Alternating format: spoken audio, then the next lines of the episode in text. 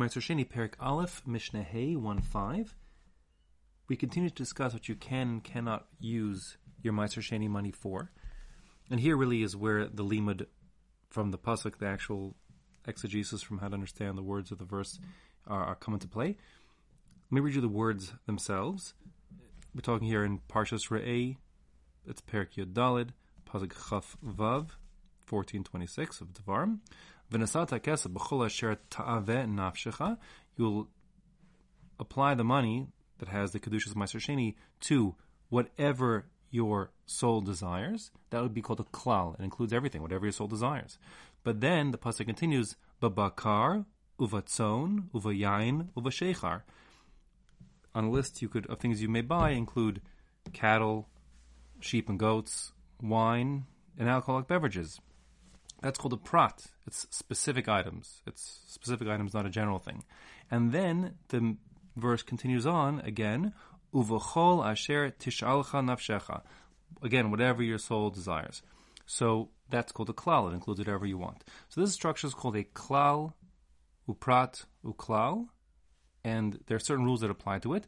I actually very much would like to explain how the klal prat klal works, as well as how the klal and prat works versus the prat and klal. And I'm going to say that to the end of the recording because some people might not want to hear it, and I, it will take a bit of time to explain. But I think it's super important, and I really do want to explore it and explain it fully. But for now, just accept the fact. I'll explain more at the end of the recording that klal prat klal sets up a scenario where what it's a general set of things that are permitted in the context here of what you may buy with Meiser Sheni, provided that they resemble the things in the list. So we have a, the things in our list essentially are they're animals and and uh, beverage. So Chazal understand that the common denominators between that list of items are things that draw their nourishment from the ground because animals eat from the ground, as do um, you know alcoholic beverage, etc., come from material that came from the ground, which was fermented, and also that it, it reproduces. Grapes reproduce. That's the stuff you make wine with. Animals reproduce. They have babies, etc. So it's things like that that are what you may use to purchase with your Meiser Sheni money. Um, the Mishnah adds a list which the Rambam understands is is essentially built into other similarities. We're talking here, of course, about food that you're, you, are consuming, and the Mishnah slash and the Rambam understands from the Pesukim himself, um, it, there are additional things that are points of similarity, namely that these things are detached from the ground, um, meaning as opposed to purchasing an apple tree, you only can purchase apples with your Meiser Sheni money. Um, according to others, the reason for that would be that the apple tree is not considered food at all while it's still attached to the ground.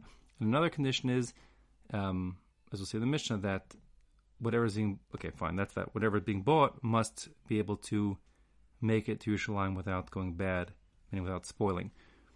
But on that point, it's a little more complicated.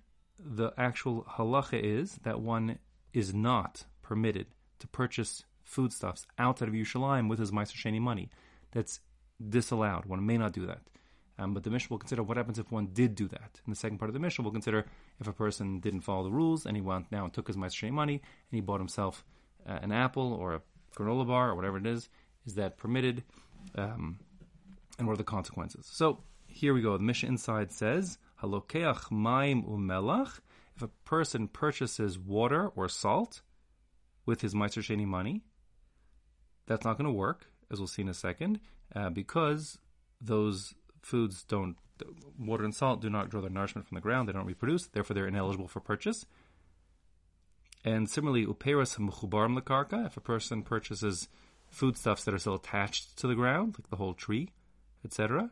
O perish en yichon lagil Yerushalayim, or he purchases foodstuffs that simply won't make it to Yerushalayim, like he buys some fresh grapes, and you know the trip to Yerushalayim is still three weeks three weeks from now, so then those grapes certainly will spoil and become inedible by the time he gets to Yerushalayim.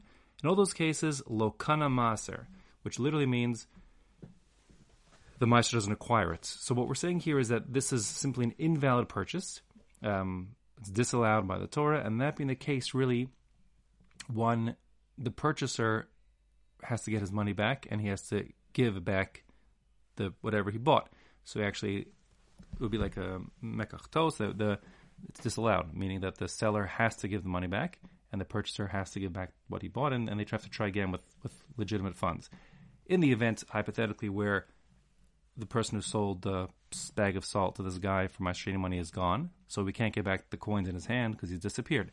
So then the person who purchased the salt, let's say purchased it for five shekels, he'll need to buy take five shekels out of his own pocket and purchase new legitimate foodstuffs in Yerushalayim and eat them there as if they were Meiser Sheni money and invest with the Kedusha.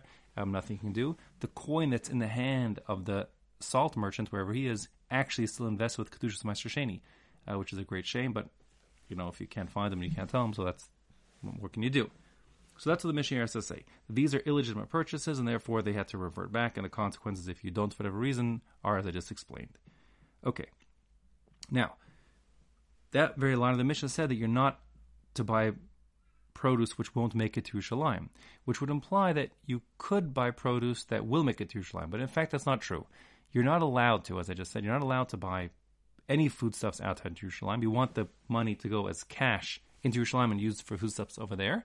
But if you broke that rule, the, up to now the Mishnah said, well, if it won't make it to Jerusalem, it's totally invalid. Now we're going to consider um, what happens if you purchase foodstuffs that will make it to Jerusalem. So even there it depends. The Mishnah says, halokeach peros, if a person did purchase some food out of Jerusalem with his Meiser Sheni money, but now we're talking about food that will make it there. So he broke the rules, but it's not going to be necessarily totally invalidated because it could make it there and be consumed b'toras meiser sheni. So there, um, we say, listen, shogeg. If it was an accident, then yachzuru yachzuru dam lemkoman. Then the money goes back to its place. What does that mean? This guy didn't. He made a mistake. He had his meiser sheni money in his left pocket, and he had his regular cash, private cash in his right pocket. And when he purchased his, you know, he purchased some the granola bar to take with him. He thought he was buying granola bar for lunch now, and then he realized, oh, the money I gave for the granola bar purchase was a was came from my Meiser Sheni pocket. So that was a mistake. Now granola bar will last till Yerushalayim, won't spoil.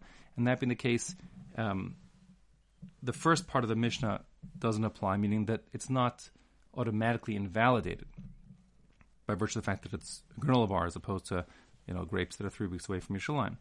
But here, since it was a mistake altogether, that is to say, he didn't mean to use Meiser Sheni funds to purchase this granola bar. He meant to use his regular chulin funds, and he made a mistake.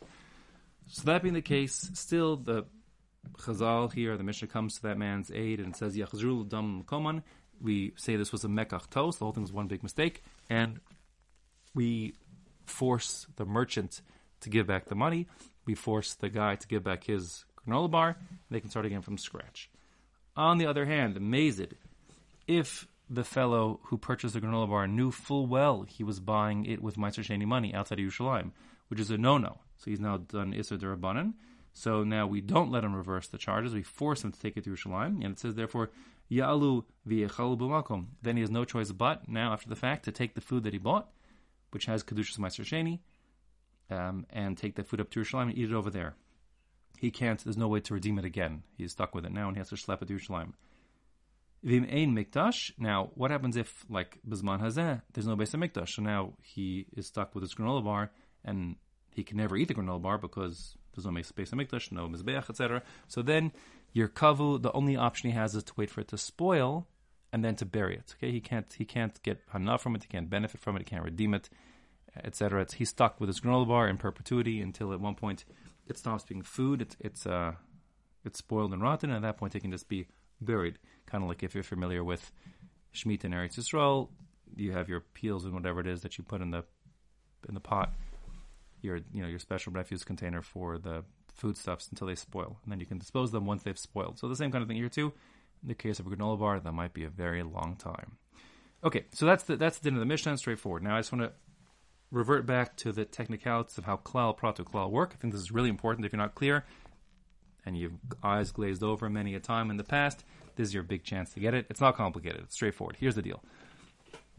Famously, uh, Rabbi Yishmael has 13 rules by which the Torah can be decoded. Um, I wouldn't call these rules of logic. These are conventions. That is to say, there's nothing um, logically that demands these rules to be true, and that even includes kol v'chomer.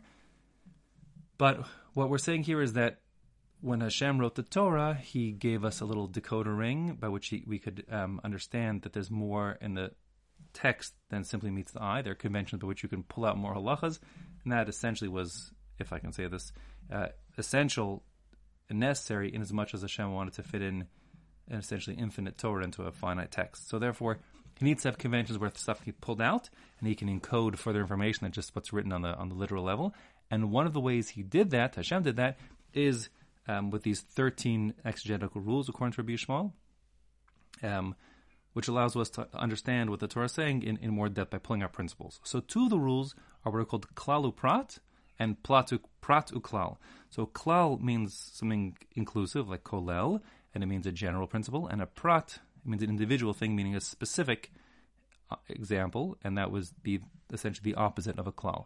So sometimes the Torah lists out what's called a klal and a prat. First, it will say a general thing. It'll say, I'll use our very our very example, even though it's it's putting the two things together. But it, to keep it clear and avoid too many complicated examples here. So first, in our pasuk here in Parshas Re'eh, it starts out by saying, "Kol asher ta'aven nafshecha," whatever you want, that's what you can buy, whatever your soul desires. So that is whatever you want. That's a general. That's a klal. Then it goes on to say a prat, babakar, v'tzon, v'yayin, v'shechar. Those are specific things. So if the verse ended there, that would be a structure be looked at as a klal uprat. And the rule is, just as this is the convention, this is what Hashem told Moshe Har Sinai. When I do a klal, then a prat. What I mean is, ein b'chlal elamash b'frat. What, the only thing I meant to include, says Hashem, in the general principle of, let's say hypothetically in this example, whatever your soul desires you can buy with the money, I meant not that. I didn't mean whatever. You I meant specifically what is in the prat. Specifically just cows, goats, sheep, wine, and alcohol. And that's it. If it would just be that klal prat, and that we know further klal afterwards in the pasuk, pasuk would end there. That's how one, how Rabbi Yishmael would learn the pasuk. It's simply klal prat. In bechel and mash When I said whatever you want, I meant just these four things on the list and nothing more. That's how klal prat works. And if you ask yourself, wait a second, if that's what klal prat's doing, so why in the world does the Torah use a klal prat? Let it just use a prat. But the Torah just say, take the money that you were given with your Meiser Sheni money, and you can buy cows, goats, sheep, wine, and alcohol. And I wouldn't need the klal, because it's explicit. This is what you may buy with it. The answer is that there are other rules that work in the Torah, like, for example, a kol v'chomer or gezerah shava and so on, binyan av. So you might have thought if the Torah, as the Torah often does. If it just gives you a list of specific items or one specific item, you would think, okay, those are those are either examples, but it can be extended further, or you know it can be extended because of some other kol or gezer shava, some other rule that allows one to ex- extend the Torah. So when you have this setup of a klal and prat, which tells you the only thing we meant in the klal is specifically what's in the prat, we mean and nothing else. So don't start applying kol v'chomers and gezer shavas to my klal prat. No, no, no. If the Mishnah said if the, excuse me, if the Chumash had said just whatever your soul wants, and then it says cows, goats, sheep, wine, and alcohol, it would mean just that list of items and nothing more. Even if it, there's no such, there's no, it's illegitimate to apply a kol or whatever to that. That's klal prat. Then you have prat uklal. Sometimes the psukim are all the way around. First, it lists something uh, very specific, and then it sums it up, if you will, with a, a general. So that happens a number of times in the Torah. But I'll just stick to our verse here to make things less complicated. Um, again, so let's say, for example, hypothetically, the Torah said, I'm reading what it doesn't say, but let's say hypothetically said, "Venasata hakesef," apply the money to babakar uvatzon uvayain uvashechar. Apply the money to cows, goats, sheep, wine, and alcohol. And then the pasuk continued on, uvachol asher tishalcha nafshecha, and whatever your soul desires. So first you'd have a prat, a specific item or list of items. In this case, cows, goat, sheep, wine, alcohol, and then it says and whatever you want. So that is called a prat uklal, and that's a separate rule. On the list of thirteen, this is a separate rule of Rabbi Yishmael's list of thirteen, prat uklal, and the rule is when it comes to a prat and klal, we say actually everything is included in the klal. There are no exceptions, um, and that's the nature of a prat and klal. You might ask, if that's the case, so why in the world would it need to say a prat and a klal? It could just say the klal. It could just say whatever your soul desires, and then you would be, you know, without any. Why would you think anything other than that? It's a general general principle. And the answer is the same way. You might think you could pull out some certain exceptions because of a Gezerah Shava, because of a Kol Chomer, etc. The answer is no, no exceptions at all. Prat uklal means everything's in the klal, and there are no exceptions. Okay, fine. Now, our actual verse is neither of those two things. It's not a prat and klal, and it's not a klal uprat. Um, it's, if you will, both of them together. First, it has a, a klal, and then it has a prat, then it has a klal. So it's a klal prat and prat klal combined together. Now, klal uprat uklal, which is our pasuk, is actually not listed as one of the 13 things in Rabbi Yishmael's list, because kind of what it's doing is it's putting both those things together. It's combining the two principles of klal prat and prat klal. So in the case of our pasuk here, what's happening is first the Torah gives a klal prat, whatever you want, and then a specific list. And that would suggest that the list is specific and not to be expanded upon. But then when it gives a klal again to extend it out to other things, so the understanding is that when you have a klal upratu klal, we're saying the list is unbounded. The second klal applies, meaning it's a general list, but it, it, the generalities include only things that are similar to the specific items on the list. And that's what's happening over here. And therefore, Chazal tells what are the points of common, the common denominators between the things on our list cows, goats, sheep, wine, alcohol that we're saying you can buy whatever you want as long as they're kind of like these things.